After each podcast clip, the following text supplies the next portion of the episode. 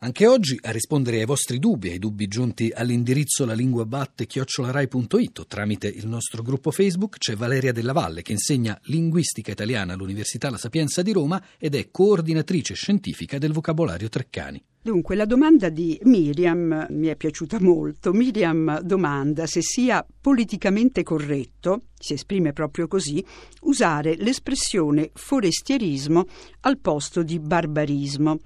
Chiarisco subito che queste due parole significano eh, forma linguistica presa da una lingua straniera. Oggi è senz'altro più diffusa la prima, cioè eh, forestierismo, e forestierismo è una parola certamente non nuova, ha cominciato a essere usata addirittura a partire dalla fine dell'Ottocento.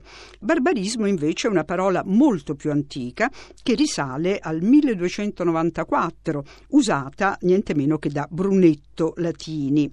Ma eh, certamente la derivazione di questa parola da barbaro contiene un elemento più forte, più marcato di disprezzo e di condanna nei confronti delle parole straniere.